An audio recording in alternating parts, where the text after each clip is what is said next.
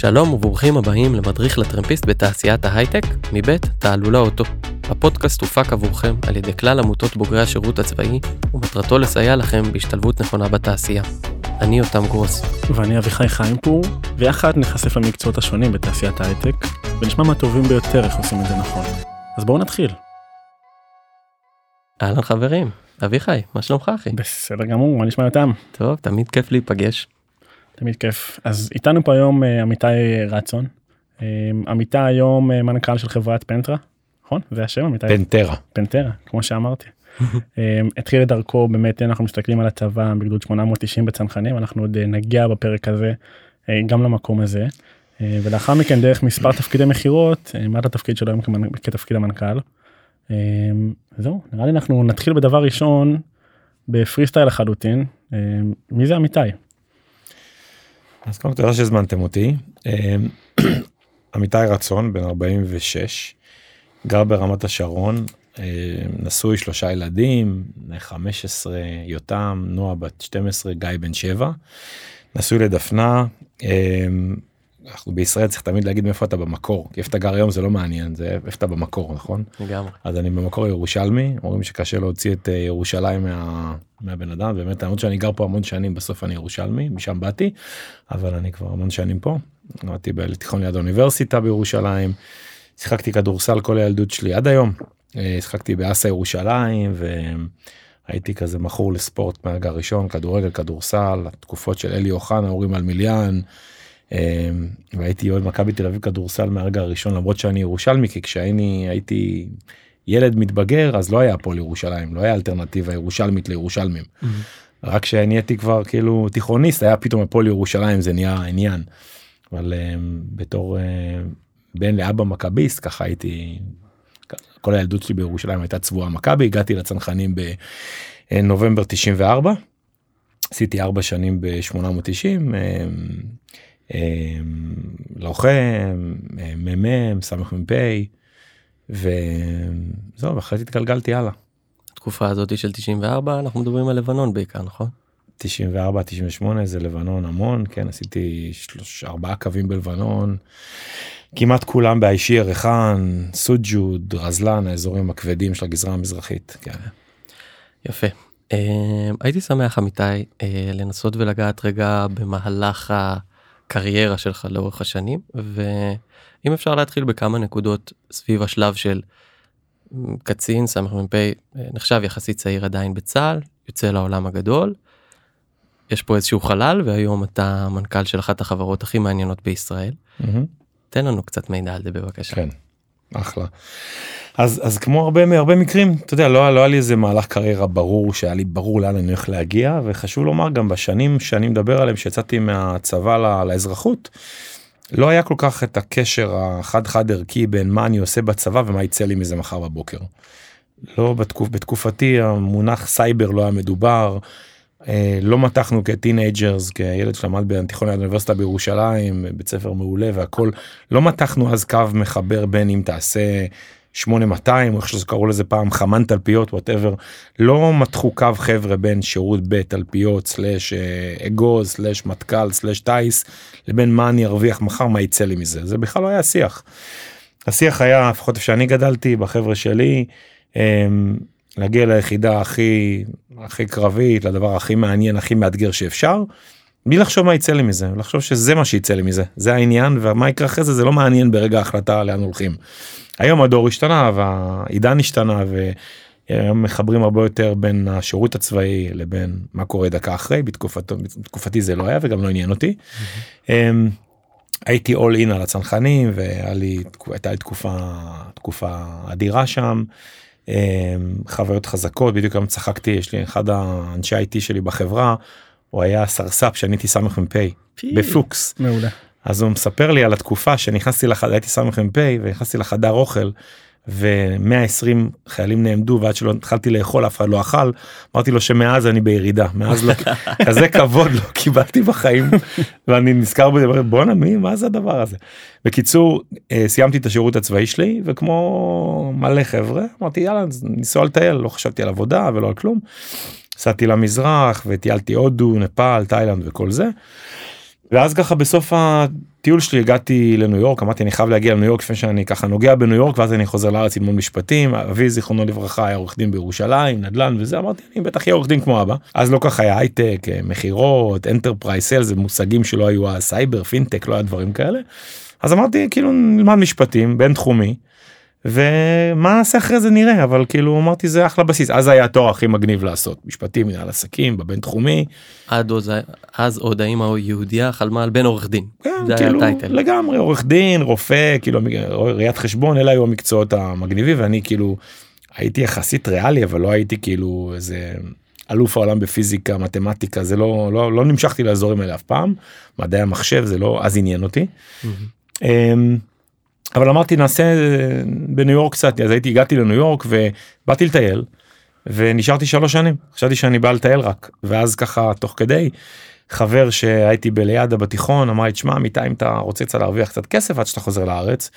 יש חברה שנקראת ה-Jewish uh, Yellow Pages איזה כאילו חברה שהונפקה אז הייתה בנסדק וואו. ישראלי הקים אותה אמר תשמע בוא תהיה איש מכירות שם תמכור מודעות פרסום ב... Um, ממש כמו דפי זהב לזקנים שמקשיבים לנו עכשיו. פעם כשהיית רוצה לדעת אה, מי זה רופא שיניים טוב או מי זה עורך דין טוב או מי זה ספר פותחים דפי זהב ומחפשים פרסומות.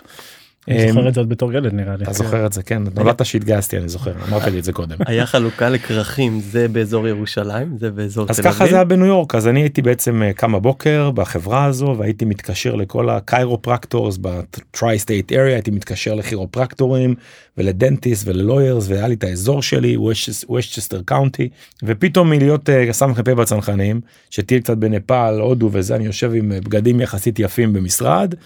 קובע פגישות עם uh, לקוחות פוטנציאליים ונוסע אליהם עם אוטו שהחברה דאגה לי למכור.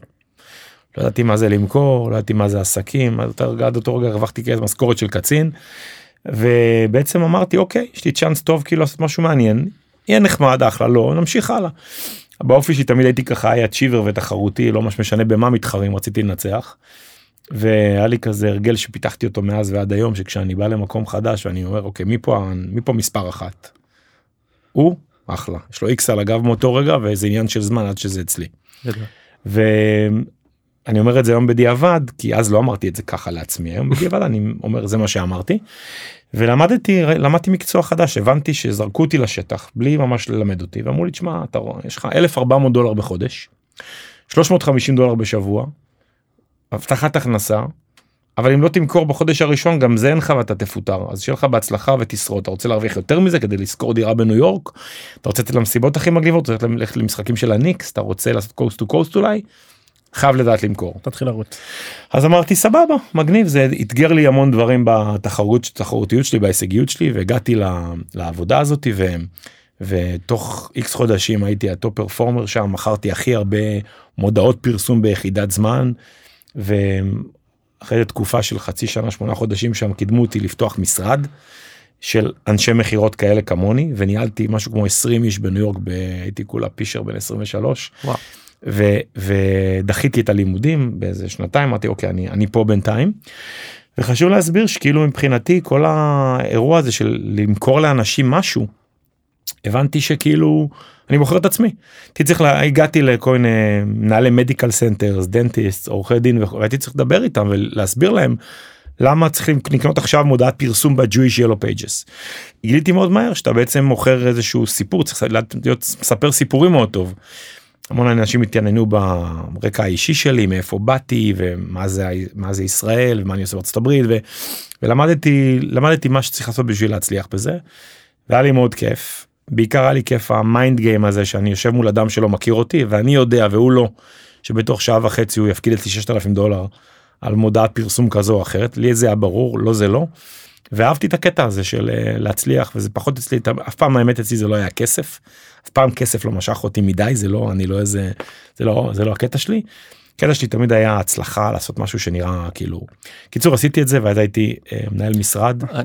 אני, חייב לשאול פה כן. שאלה כי אתה מדבר על זה באתי נכנסתי מכרתי ניהלתי כן. כאילו אתה סמך מ"פ שעכשיו שלפו אותו מאבופור עם מנטליות של אה, פקל קפה וזורקים אותך בניו יורק ואתה לובש חליפה ואתה משתלב בתרבות ואתה מייצר שיח עם אנשים שלא יודע לי לא יצא לייצר שיח עם רופאי שיניים וכירורגים ב, אה, באזור ניו יורק. אז, איך אני- אתה איך כן. אתה מצליח להיכנס לזה? אז קודם כל מאוד אהבתי לראות מאוד אהבתי את ה... את ה... את הלייפסטייל הזה של שראיתי שם של החברה הוותיקים שכבר היו שם שנכנסו ושאלתי אותם "אתם באמת מה שאתה אומר אתם הרי לא מבינים באמת אז איך אתם משחקים אותה. ואז הבנתי את ה-fake it till you make it. לא באמת הרי הייתי חלק מהברנז'ה הזאת ש... שהפכתי להיות חלק ממנה. אבל ראי, ראיתי כאילו קצת בשכר ראיתי כזה איך מתנהלים האנשים שמצליחים.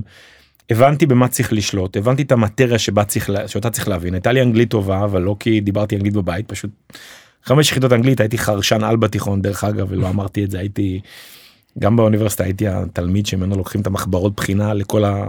ואחד שלא מבריז אף פעם וואלה. זה אני זה מה שהייתי עד היום אני כזה באופי וגם שם אמרתי זה זה הייתי מאוד מתודולוגי אמרתי מה אני צריך לדעת. כדי שאין מצב שאני לא אהיה top במה שאני עושה. ו, ופשוט אה, זה כמו לשרוד זורקים אותך. אומרים לך אתה רוצה שיהיה לך שכירות השכירות שהייתה 600 דולר לחודש אבל 1400 דולר הבטחת הכנסה. אז אם לא הייתי מצליח בזה אז לא הייתי צריך לחזור לארץ עם הזנב בין הרגליים. ואני לא אוהב להפסיד. לא בכדורסל ולא בעבודה ולא בכלום. ואמרתי אוקיי אז אני אז לימדתי את עצמי כמין שהוא אחד שרציתי נהניתי מהחיים הטובים בניו יורק היה לי כיף המסיבות והיה לי כיף האווירה והסנטרל פארק ביום ראשון והכרתי שם גם את דפנה שהפכה להיות אשתי לימים שגרה שם בניו ג'רזי באותה תקופה. והיה לי כיף להיות בניו יורק אבל כדי שיהיה לי כיף בניו יורק הייתי חייב להיות טוב בעבודה. לא יכולתי להיות כי לא רציתי לעשות לא רציתי לעשות מובינג ודברים כאלה. אז אמרתי או שאני טוב בזה. גם אם אני לא מת על כל האספקטים בזה. וזה מאפשר לי לחיות בניו יורק חיים טובים. ואולי לעשות קוסט טו קוסט ללכת למסיבות שאני אוהב וכל זה.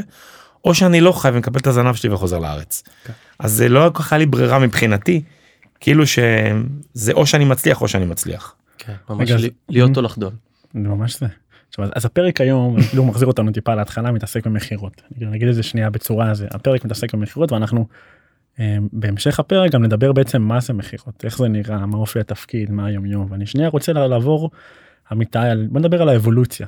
על האבולוציה באמת על הדרך שעשית ונדבר איתי בראשי פרקים ברור. שלב שלב ומה אתה חושב כאילו מה אתה טיפ ראשון באמת של. מה שנקרא לזייף עד שזה קורה. ברור אז קודם כל אמ, ההתפתחות שלי אני חושב שעשיתי בערך כל תפקיד מכירות אפשרי עד שנהייתי מנכ"ל לפני חמש שנים ומאז בעצם כאילו אני כבר לא זוכר מה עשיתי לפני כי זה כל כך אינטנסיבי.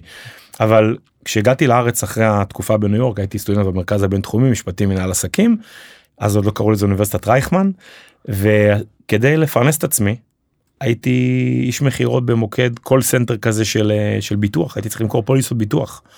אמ, הייתי ככה בא אחרי הלימודים בין שלוש לבין ארבע לעשר בלילה. ארבע פעמים בשבוע. לא, לא, לא ירשתי כלום מאף אחד הייתי חייב לעבור בשביל לשלם, לשלם את השכר דירה שלי בתל אביב ולזכור את האוטו שרציתי.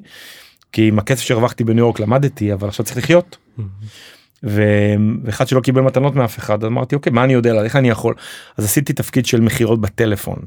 וגם פה לא נהניתי מזה כל כך אבל פיתחתי לעצמי שיטות וזה משהו שהוא הישרדותי כזה.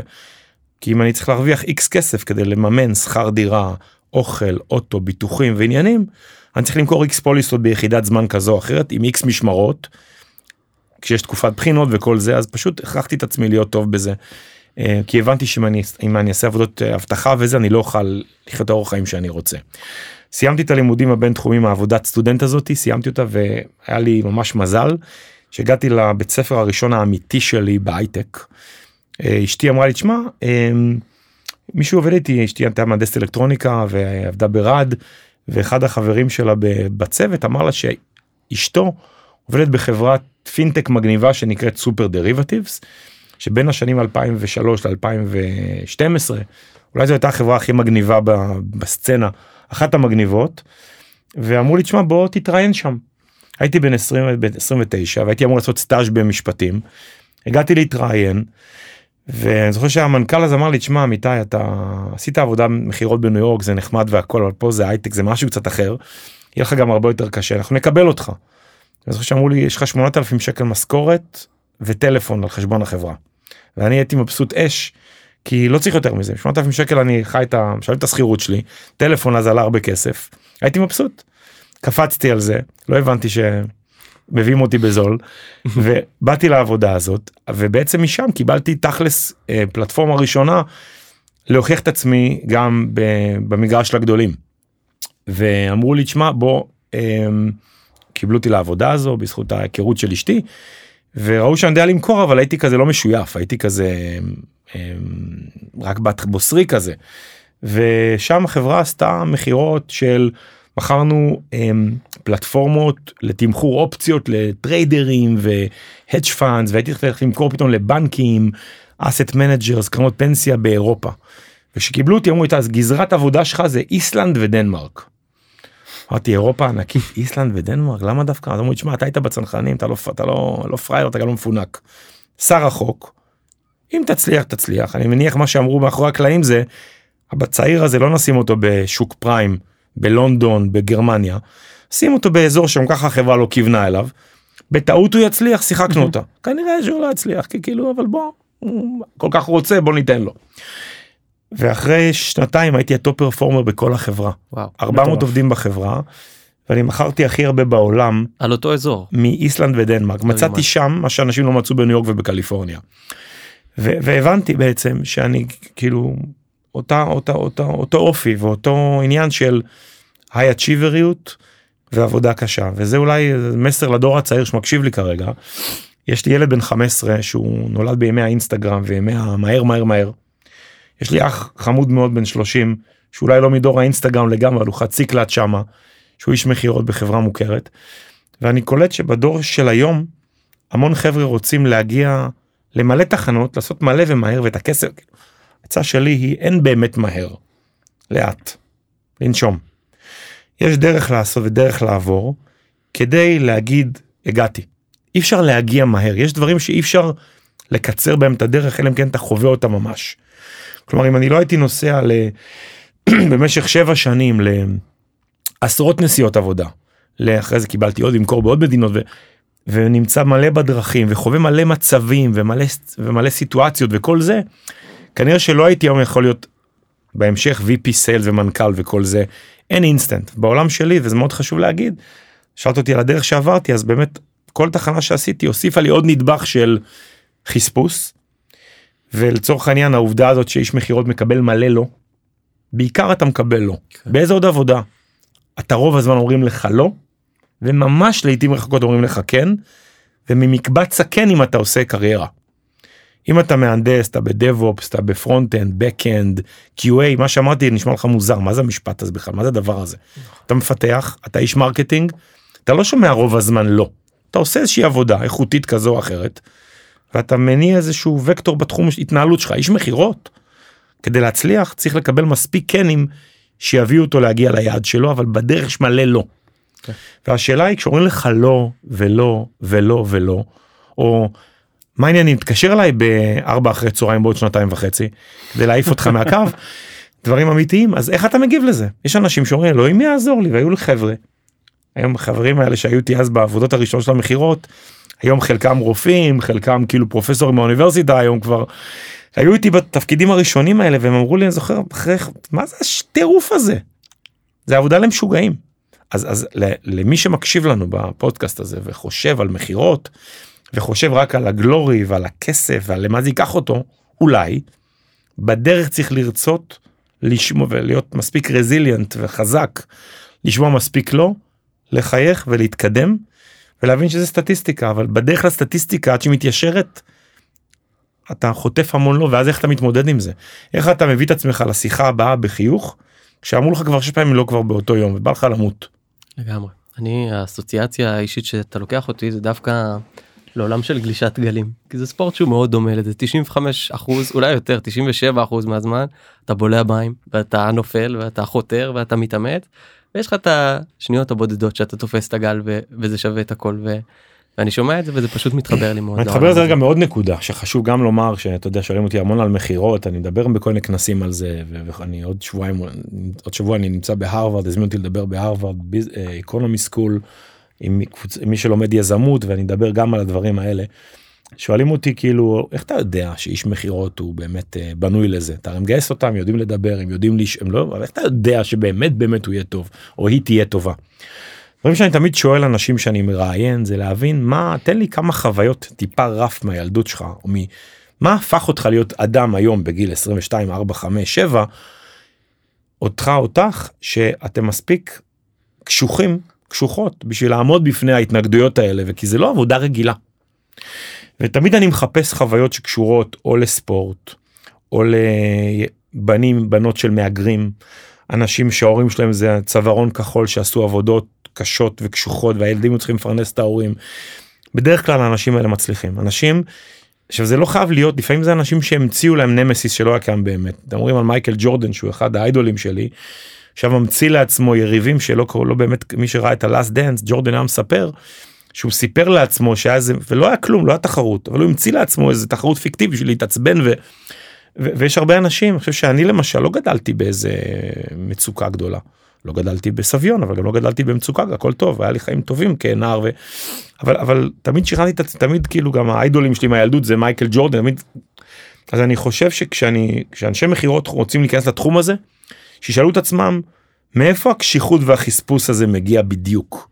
עכשיו לוחמים זה יכול להגיע משם. מי שהיה לוחם ויודע מה זה להעמיד מסדר שימון שמירה ב-11 וחצי בלילה כשבא לך למות כבר. או שיש לך מסדר מ"מ או מסדר מ"פ שאתה עומד על הרגליים שלך ואתה לא מסוגל יותר ונעצמו אותך עיניים ואחרי זה לסדר ועוד פעם או שאתה מגיע לש"ג וחוזר עשרה קילומטר אחורה ושוב קדימה אתה זה שצועק ובוכה אתה זה שסוחבים אותו אמרו לו יאללה יאללה כבר מגיעים או שאתה זה שסוחב את החברים שלך אלה חוויות חזקות שאולי בארץ כל מי שהיה לוחם זה נראה לו שזה לא כזה מיוחד כי כל החבר'ה שלי עברו את זה. כשאתה הולך לעולם הגדול אתה מבין כמה אתה פרומיל של אחוז מבני אדם בכדור הארץ הזה. שאתה מתחרה איתם על עבודות אם אתה עובד בשוק הגלובלי פרומיל של פרומיל עברו את זה.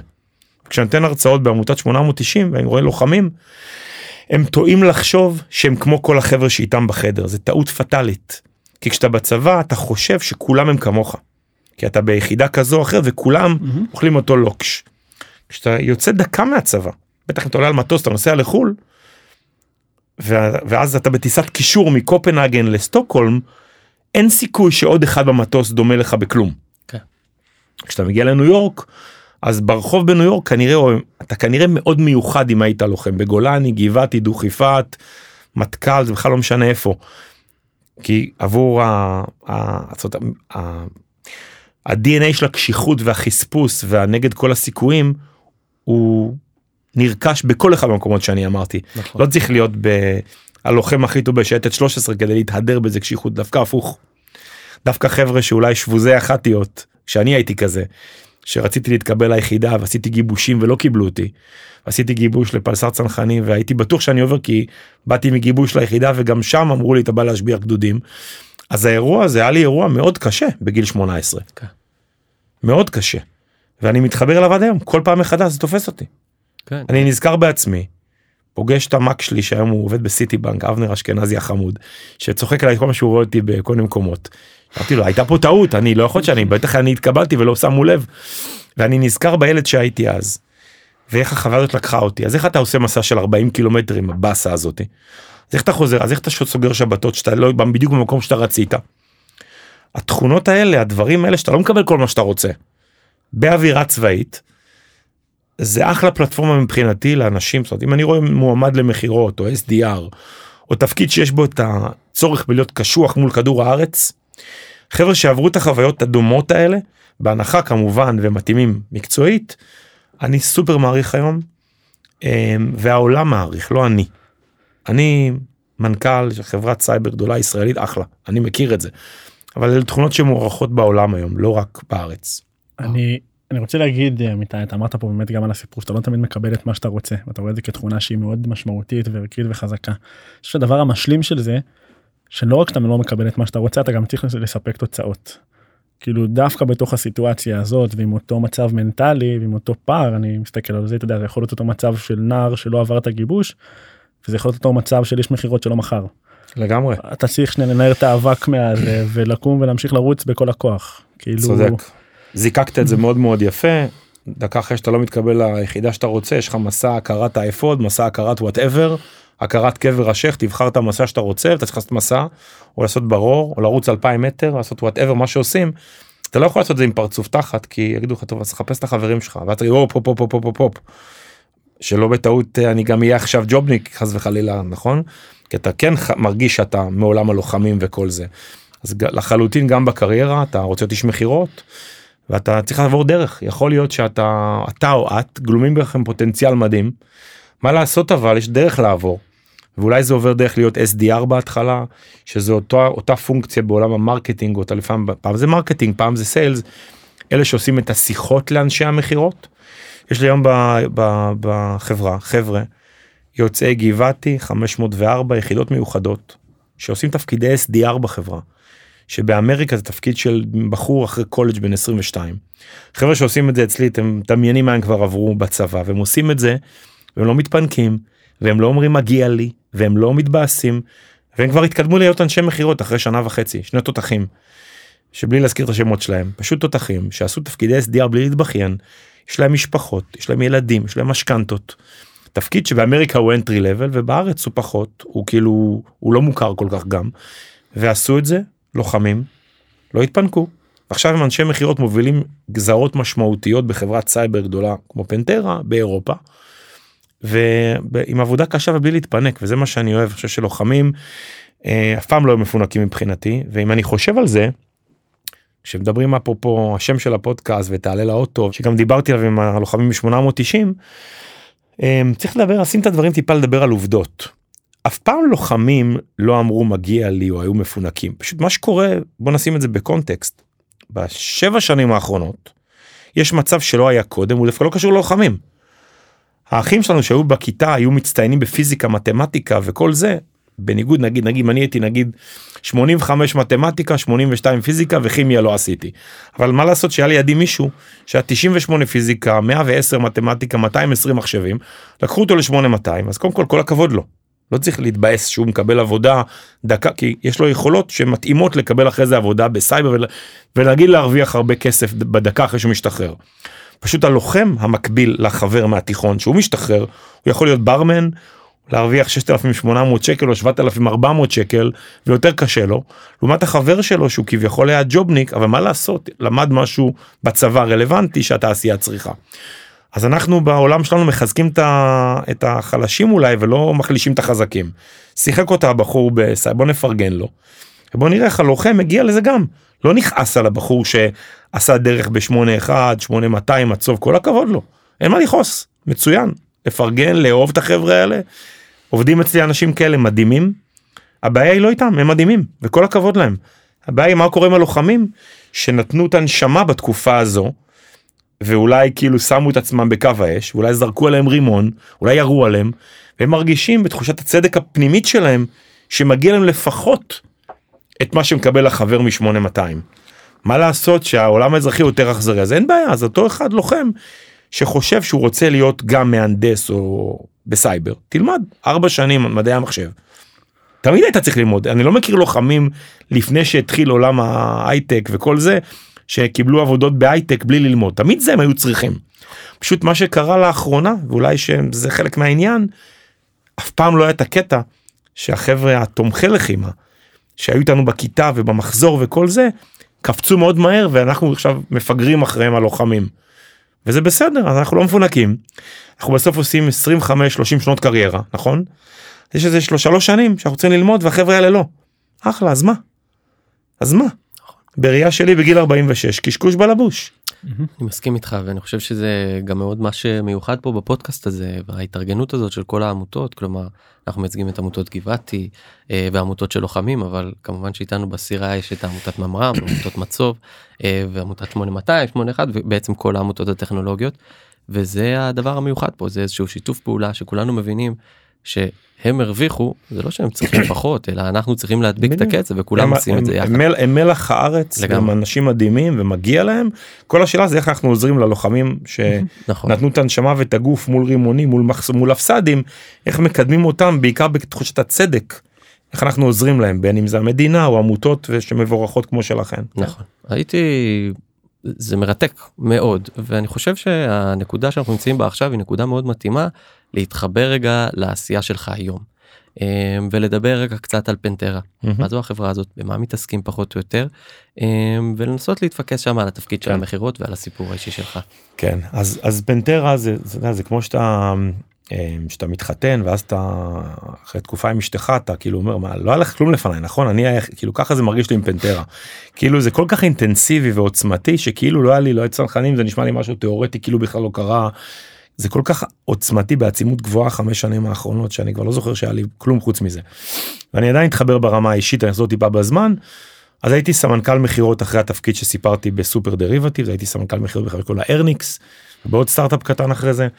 ואת כל חיי עשיתי תפקידים שה title חוץ מסמ"פ תמיד היה כתוב מכירות בכרטיס ביקור. sales manager, sales director, VP sales, VP global sales, whatever, תמיד זה היה עם sales. ובאיזשהו שלב אמרתי לעצמי, אני זוכר זה, השנה הייתה 2017-18 כזה, האמת אבא שלי נפטר ב-2017, בהתקף לב כזה פתאומי בגיל 67. אה, אירוע די קשה, שתפס אותי במקום שאתה קולט, תמיד אנחנו יודעים את זה, אבל שהחיים קצרים והם נגמרים ברגע, לפעמים, לצערנו. וכמה שזה קלישאתי אין לנו זמן לבזבז על דברים בינוניים ו- וכאילו שהם התפשרויות. אמרתי לעצמי כאילו באיזשהו שלב כזה קלטתי שאני רואה כל מיני מנכ"לים ואמרתי רגע מה בעצם המנכ"ל הזה של הסטארט-אפ הזה יודע שאני לא או מה איזה דרך ואז אמרתי רגע שנייה כאילו יש לי המון ערך מעולמות ה-go to market מעולמות המכירות ובניית עסק. שלהמון יזמים מנכ"לים שבאו מעולמות אחרים יש משהו אחר אבל את מה שלי יש אין הוא די מיוחד. אבל אמרתי אני כדי שאני אצליח בגלל שאני לא טכנולוג ואני לא כאילו אה, כותב קוד וממציא של דברים. אמרתי שהצ'אנס היחיד שלי להיות מנכ"ל כנראה ב start-up nation פה זה כנראה לחבור למישהו באורח אה, פלא שהוא כאילו אה, גם יזם גאון כזה וחכם ובא מהיחידות הטכנולוגיות שאני לא. וגם אחד שהוא מספיק צנוע להגיד אני רוצה שאמיתי גם יהיה המנכ"ל בחברה שאני המצאתי. שזה שילוב די כאילו מה ההסתברות. כן נשמע מורכב. כן ודיברתי עם קרנות ודיברתי עם אנשים שמכירים אותי ואמרו לי עודדו אותי להיכנס לצוותים מתחילים כאלה. ויצא, רצה הגורל. אני מקבל טלפון שאני מטייל עם הבן שלי במינכן באיזה טיול כזה שהוא היה בן 10 מתקשר אליי אה, בחור אומר לי תשמע אמיתי קוראים לי אריק. אני והשותף שלי הקמנו פה חברה אין פה כלום עדיין.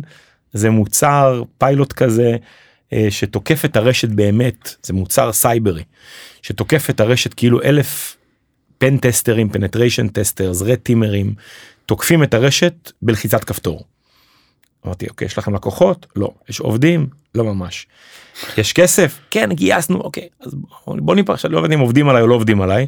אמרתי ואיך הגעתם אליי. דיברנו עם קלוגר קנאטי עשיתי אקזקטיב MBA בקלוגר קנאטי אני אשמח לדבר על זה גם עוד כמה מילים עוד כמה דקות. והם שמעו שהייתי שם בקלוג וכאילו אה, המליצו עליי מקלוג להתחבר אליי.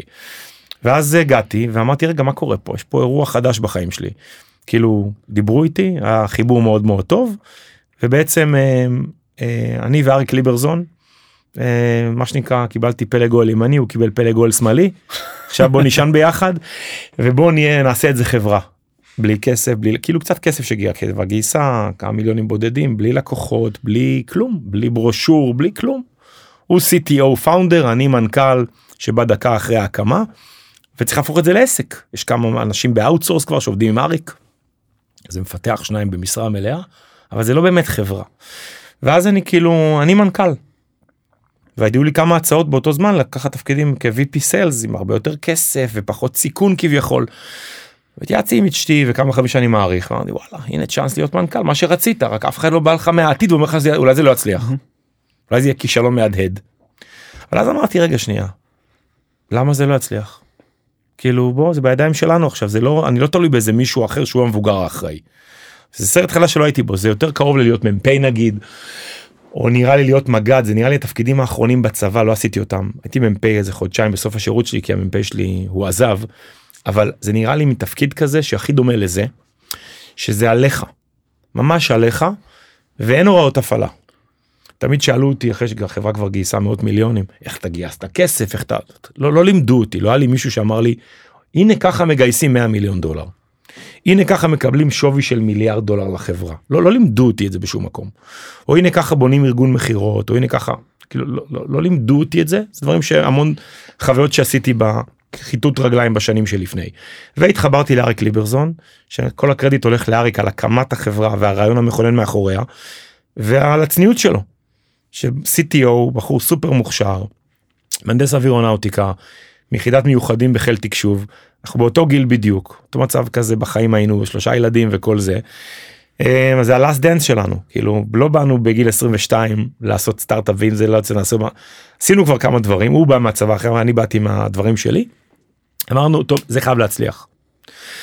כל אחד הביא את האנשים שהוא הכי מאמין בהם אז אני מיד הבאתי את אביב כהן CMO אה, ואת סיוון הראל מנהלת מכירות אלופה שעבדה איתי בחברה קודמת שהיום היא VP בחברה. אריק הביא את החבר'ה שהיו איתו חוקרים ותוקפים מיחידות מיוחדים ומצור וכולי. וכל אחד התעצם בגזרתו. ויש בינינו מאוד אה, המון הבנה של סינרגיה והרמוניה והמון צניעות משני, נדרשת משני הצדדים אז כל אותם אנשים שמקשיבים לי והם לא טכנולוגים ומתישהו יחברו ליזמים שהם הקימו וכולי אז נדרשת פה המון המון צניעות והמון המון כאילו הם, אה, יכולת לעבוד במשותף ופחות אגו. שים את האגו בצד. כאילו לא צריך להד כאילו אני לפחות בהתחלה אף פעם לא הדגשתי את זה שאני מנכ"ל ואריק הוא CTO הוא founder כאילו יש לו את הכבוד ואנחנו עובדים בסינרגיה מדהימה. היום פנטרה היא חברה אני עושה לכם fast forward היום פנטרה היא חברה של כמעט 350 איש. פועלים ב-17 מדינות. אנחנו אחד מ-25 unicornים בכל כדור הארץ בסייבר אין יותר זהו. כבוד. יש מספר unicornים שהם חברות ציבוריות כמו SentinelOne ו Check Point ו Palo Alto של עשרות מיליארדים. אבל unicorn שווה מיליארד דולר בשוק הפרטי בסייבר יש 20 וקצת אנחנו אחד מהם. השאלה האמיתית אם אתם בשוק באיסלנד ובדנמרק. אז אנחנו גם שם אבל פחות. אמ, ובאמת להקים את החברה הזו זה היה ולהקים את העסק שנקרא פנטרה כי החברה הוקמה רשמית גם לפני שאני הגעתי. זה חוויה מטורפת ועצה נוספת לדור שמקשיב אין שורטקאטס זה ממש דרך חתחתים. המצאנו פה חברה המצאנו לה תרבות ארגונית שלא הייתה. אה, המצאנו ראינו המון רעות חולות בתעשייה ואמרנו פה זה לא יהיה. פנטרה מי שעוקב אחרינו אנחנו חזקים מאוד בגרל פאוור והעצמה נשית לא בשביל לשחק אותה שיגידו וואו איזה מדהימים אתם אנחנו מאמינים בזה. אני מקיף את עצמי בפייננס וליגל ו-HR בנשים תותחיות. אני חושב תמיד על הלגאסי שאני משאיר לבת שלי נועה בת 12 אז בפנטרה אין בעיה בפנטרה נשים מרוויחות כמו או יותר מגברים בתפקידים מקבילים. אנחנו מקדמים נשים בחופשות לידה. אנחנו מקפידים אם למישהי מגיעה העלאת שכר יתקבל זה לפני חופשת לידה. אנחנו לא נחכה שהיא תחזור למקסם את הזמן שהיא בחוץ ולא לתת עוד כסף. הגישה שלי למנכ"לים שומעים אותי ואחרים. מה שלא היית רוצה שיעשו לאשתך ולבת שלך. אל תעשה לנשים שאתה מעסיק אם אתה גבר מעסיק אם אתה אישה אני מניח שזה יותר טבוע בך. אבל יש לנו חובה לדור שלנו שהוא דור ביניים החובה עלינו כמנהיגים חדשים צעירים בדור ביניים צריך לשנות את ה-state of mind ולייצר לילדים שלנו ולחבר'ה שעובדים אצלנו פשוט מציאות אחרת. כמו למשל דוגמה פרקטית כי זה אנשים התחברו לזה כשעובד לא מגיע לעבודה כי הוא חולה והוא צריך להיות עם הילד שלו לא לשאול שאלות כמו מה אין לו אימא. אם האבא רוצה לשמור על הילד שהילד חולה האבא שומר לא שואלים אותו איפה אימא. וואו זו שאלה אכזרית. שואלים, וואו. שואלים. מנהלים, סלח, יסלח לי אלוהים, פרימיטיביים בדור כנראה יותר שפעם שאלו אותם את זה, שואלים גם היום את זה. סיפור של הבניה, בסוף בסוף זה סיפור של הבניה חברתית. כן. מה ראוי, מה לגיטימי, מה לא מתאים. ואם אבא נשאר, שאלו אותי פעם אחת בחברה קודמת, אם אתה נשאר עם הבן שלך כי הוא חולה בבית ואשתך בנסיעת עבודה לחו"ל, לא שואלים מה אין לילד, אין לנכד הזה סבתא? תוציאו את זה מהלקסיקון, מי ששומע את הדברים האלה צריך להיחרד. פנטרה מנסה באמת בקטע הזה להיות מקום אחר שמקבץ את כל הדברים שאנחנו הרביעייה המובילה של פנטרה אני ואריק ורן תמיר ואביב כהן. שהתחלנו את החברה אמרנו מה ראינו עד היום שלא משנה מה לא ייכנס פה לבית שלנו. אנחנו באמת מנסים לבנות פה משהו אחר שיהיה מאוד מכיל אינקלוסיב מכל הסוגים מכל הדרכים ו- ומכבד ושיח מכבד וכולי וכולי. מהמם בעיניי. ואני חושב שזה הדבר אולי הכי חשוב היום בתרבות הארגונית ובעבודה ובהכלה ובשוויון. זה דברים שאנחנו לגמרי צריכים uh, לחזק להדביק ולגדול עליהם. וגם וגם לוחמים שבאים מאווירה מאוד גברית אני אומר לכם זה, יש לכם הטיה מודעת לבייס לגברים שנראים שהם כמוכם. יש את הקטע ג'ובניק הוא ג'ובניק היא זה ואנחנו בצנחנים אנחנו בגבעתי גולני אנחנו מלא גברים ביחד ואז אנחנו כאילו מחפשים את ה... בוא, בוא טיפה נאתגר את הפרדיגמה הזאת כאילו Mhm. וזה עניין שאני מדבר עם לוחמים גם שאני מדבר איתם אחרי צבא. אני רואה מלא מלא מלא גברים בני- בני 20 כאילו עם עדיין באים עם, ה, עם המדים של הצבא. בעולם שאחרי הצבא מהמם. שני דברים שונים. אחד, המותג שלי באופן פרטי משנה ולא אני כחלק מחוליה מחלקה פלגה. מהמם. אין פלגה כבר. זה המותג הפרטי שלך. אחלה שאתה דואג לחברים שלך תשמור עליהם תעזור להם אבל תתמקד במיתוג הפרטי שלך. דבר שני תכירו נשים הן קיימות פה כי העולם השתנה. ועוד נקודה על מותג אישי שמאוד חשובה לי, חשוב לי לומר אותה. אני מדבר על זה המון עם אה, צנחנים שמשתחררים שאומרים שאני רואה אותם הם, הם, הם בחבורה כולם נראים אותו דבר כזה. כולם עם, המח, עם הצולבת ועם הירקית ועם הנעליים הלא מצוחצחות כי הם באו כבר בחופשת שחרור ועם הכומתה האדומה המגולחת וכולם נראים כזה חצאית הלו. חצאית ירקית ירקית אה, ירקית ירקית. וחצאית. דבר יפה גבעתי. שלוש שנים בתחום. לא. בקיצור ו- ואני זוכר שכשהם לא, איך זה קשור באזרחות אתה צריך לבדוק את המותג האישי שהוא אתה או את בלי קשר לקבוצה שאתה קשור אליה. והרבה אנשים יגידו לך מה אתה מה אתה עף על עצמך אתה אל תשכח שאתה רנטיסט או אתה מטוליסט או אתה מגיסט בסדר. יש תמיד הקבוצה תרצה להזכיר לך מאיפה באת. ואתה או את תצטרכו לפרוץ מחסומים גם של המשפחה. כאילו המקצועות שאבא ואמא מצפים שתעשה או החברים או החבר של ההורים או הדוד או החבר'ה מהמסלול. תשכחו מזה. אם אתם גיטריסטים תותחים לכו על זה. אם אתם כאילו מתאהבים בקטע של צילום או בקטע של לא יודע מה דווקא אוניברסיטה לחקור או סייבר או לא משנה מה לכו עם זה. וכשאתם בונים את המותג של עצמכם נגיד במותג שאני בניתי היה לי ברור באיזשהו שלב שצריך לעשות MBA. ואני זוכר שמלא נשמות טובות אמרו לי מה אתה הולך לקלוג. הייתי חושב 60 אלף דולר על תואר ראשון תואר שני וזה זה המון לקחתי הלוואות. ואנשים אמרו לי למה אתה משלם ככה בכסף על MBA תעשה בין תעשה בין תחומי יותר זול בכלל למינהל מלא מקומות טובים חבל לשלם ככה בכסף זה כולה MBA. בארץ לא ממש מעריכים את זה. אבל כשבניתי את המותג שנקרא אמיתי רצון שהוא לא אמיתי ממחלקה שלוש אה, זה אני כן אבל לא לא כשאני מונה את המותג האישי שלי. היה לי ברור שאני חייב שיהיו איקס דברים ברזומה שלי במנותק ממה חושבים האנשים שלא עשו את זה. אז אצלי זה היה ללמוד בקלוג וקנאתי שמבחינתי זה התואר MBA הכי טוב בארץ נקודה. ולבנות בסוף ברנד אישי בצורה חזקה שאתה גאה כן. ללכת איתו בחוץ. כן ואז כשהגעתי להיות סמנכ"ל פעם ראשונה אז המנכ"ל אמר לי וואלה זה שהיית בקלוג עזר ועכשיו שחיפשו אותי להיות מנכ"ל אז כן הלכו לקלוג ושאלו. גדול. אז, אז אני אומר המותג כל אחד יתפוס אותו במקום אחר זה סתם דוגמה. יש אלף דברים. אבל המותג האישי איך אתה שונה או את שונה מכל החבר'ה שלכם. כי גם בארץ אנחנו מאוד כל נושא החבר'ה בארץ הוא מאוד חזק. נכון.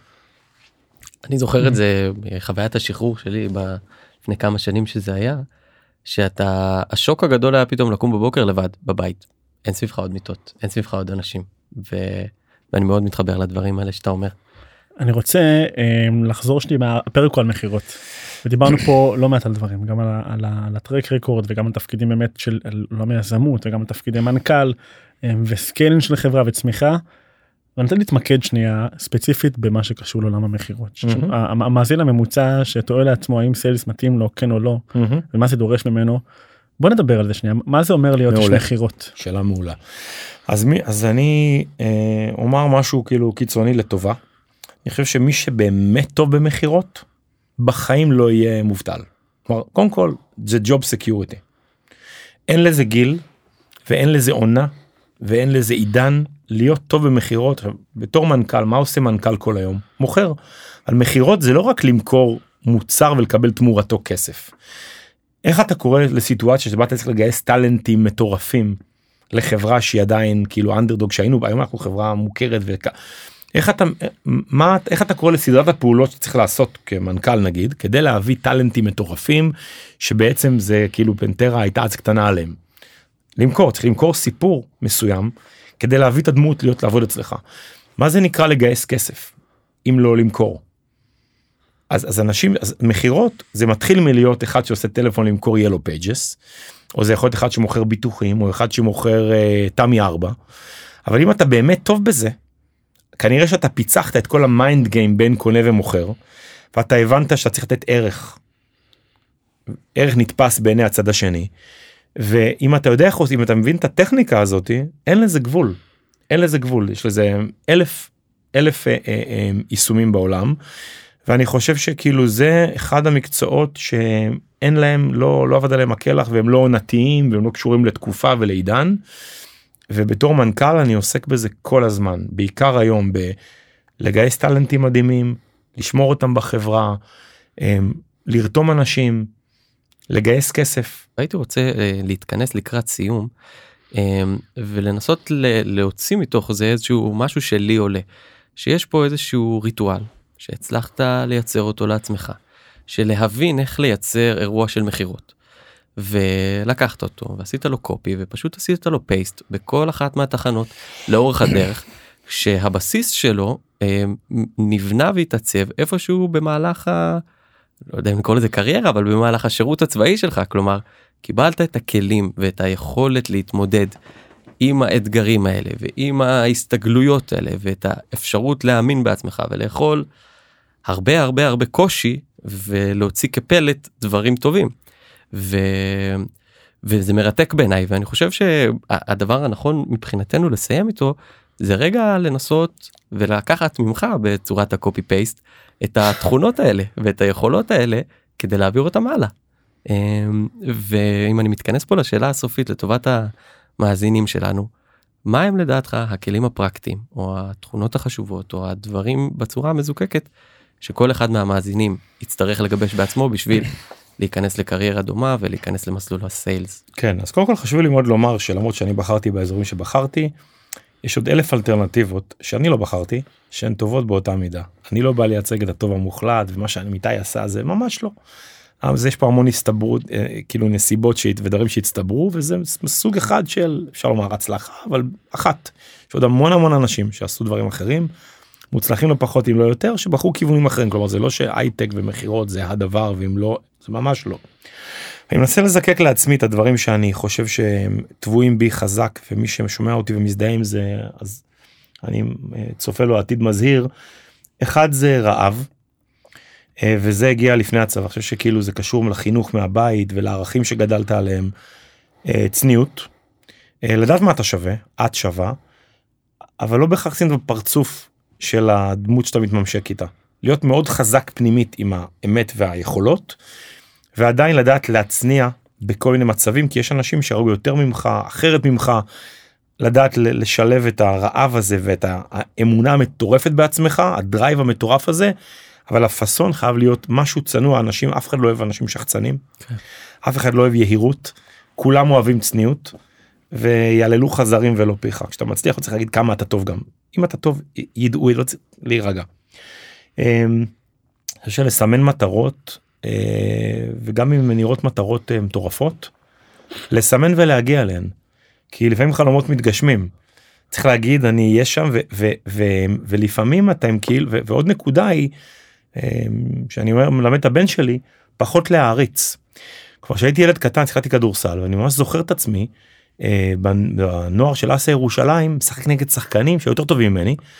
ושמרתי עליהם היה לי איזה יראת כבוד ששמרתי כמו איזה נקניק ועשו עליי סלים כי הרצתי אותם ואמרתי וואו זה השחקן הכי טוב ואני שומר אותו. בדיעבד איפה מישהו אמר לי תגיד אתה מפגר? תן לו בראש מה אתה מעריץ אותו. כן. אז באופן אני מלמד את הילדים שלי לא להעריץ אף אחד. להעריך לכבד בהערצה מגולם גם התבטלות בפני מישהו אחר לא להתבטל. לכבד ולשאוף להביא מה טוב בו בא ולהמשיך הלאה אבל הערצה היא גורמת לך להתבטל בפני אחרים. ועוד דבר אחרון הוא שאולי בזה נסיים זה מה שיש בך בך מספיק. לפעמים שאתה מתיימר להיות מישהו שאתה לא קולטים את הפייק וזה לא עובד. לצורך העניין אני חושב שאני אותו סמך מ"פ ואותו אבא ואותו מנכ"ל שהייתי תמיד. אין מישהו שיפגוש אותי ויגיד לי בואנה אמיתי איך השתנית אתה כל כך שונה אני לא השתניתי. כשהייתי מנכ"ל בהתחלה אמרתי לעצמי אולי אני צריך להיות איזה תחפושת מה זה מנכ"ל משהו בדיבור אולי צריך להשתנות איך שאני קשקוש בלבוש. מה שיש בכם מספיק, אחרת לא הייתם בתפקיד או בדבר שלקחו אתכם, ואל תתאמצו להיות כמו ההוא האיש שראיתם באיזה פודקאסט או באיזה סרט, כי זה שלהם. אתה לא יודע רק מאיפה הם הביאו את זה ומה הם עברו בדרך, באיזה ילדות הם גדלו ומה, עזוב. אם הגעת לתפקיד כזה או אחר, מה שיש בכם זה מספיק. מדהים. אני חושב שהסיפור הזה ואני מאוד מתחבר לנקודה הזאת של כל דבר שיש בו מין החיקוי. זה דבר שאתה, ש- שקשה אנשים מריחים את זה אנשים מריחים את זה דבר שקשה מאוד להתחבר אליו והוא מרחיק מאוד באמת. אמ, אני אוסף אותנו פה לסיכום אמ, באמת לסוף הפרק הזה של מכירות איתך אמיתי. אמ, אני חושב שאחד הדברים המרכזיים שאני לומד פה מהסיפור של מכירות מעבר פה ל, ל, לשמוע באמת על הדרך הארוכה יש כאן סיפור משמעותי של גם לדעת לעבוד קשה. להיות מוכן לעבור שלב שלב אבולוציה לא לחפש אה, קיצורי דרך יש משפט שאני מאוד אוהב שאומר אמ, אין קיצור דרך למקום ששווה להיות בו. אה, זה מאוד מתחבר אה, למה שאתה אומר בעיניי אה, ואם אני מסתכל ספציפית על סוגיית המכירות זה סביב הסיפור של לדעת ערך נתפס. אה, וכמו שאתה אומר ברגע שאתה מבין את הדינמיקה הזאת אין לזה סוף. אה, אז תודה רבה לך אמיתי על הפרק הנהדר הזה תודה רבה לכם. ממש תודה רבה אמיתי ממש שמחנו לארח אותך פה והיה סופר מעניין ואיכותי. תודה לכם ושיהיה לכם בהצלחה אתם לקחתם עליכם אה, משהו מבורך ומשהו שהוא אה, לא טריוויאלי גם לכם. בגיל שלכם בשלב שלכם אתם יכולים לעשות מלא דברים אתם אנשים קייפבל לחלוטין ולבחור לעשות את הדבר הזה עם הקונטקסט וההקשר הזה של לעזור ללוחמים שאנחנו כל כך אוהבים. להתחבר ולהיות חלק מההצלחה סיפור ההצלחה הישראלי המסחרר. צריך להיות מאוד גאים בזה באופן אישי שזה מה שבחרתם לעשות כי הרבה חבר'ה כמוכם אה, יותר פחות בוחרים דברים מהסוג הזה. אז אני מאוד מעריך את זה. לגמרי תודה חשוב להגיד גם בנקודה הזאת שאנחנו כמובן מייצגים איזושהי תנועה באיזשהו מהלך של כל העמותות. יחד איתנו גם שאר חברי הפאנל של תעלו לאוטו. אה, ונראה לי שזה מילים אה, פשוט מעולות לסיים בהם אז שוב תודה רבה אמיתי היה לנו כיף לארח אותך. ועד כאן להפעם. תודה רבה לכם המאזינים שהייתם איתנו, מקווים שכמונו למדתם דברים חדשים ונחשפתם למקומות שיקחו אתכם קדימה. מוזמנים להמשיך לעקוב, להתעדכן ולהפיץ את זה הלאה. וזה הזמן להגיד תודה רבה לכל עמותות בוגרי השירות הצבאי שלוקחות חלק בפרויקט המדהים הזה. תודה לשאר חברי הפאנל של תעלו לאוטו ושוב תודה רבה לכם. ניפגש בפרקים הבאים.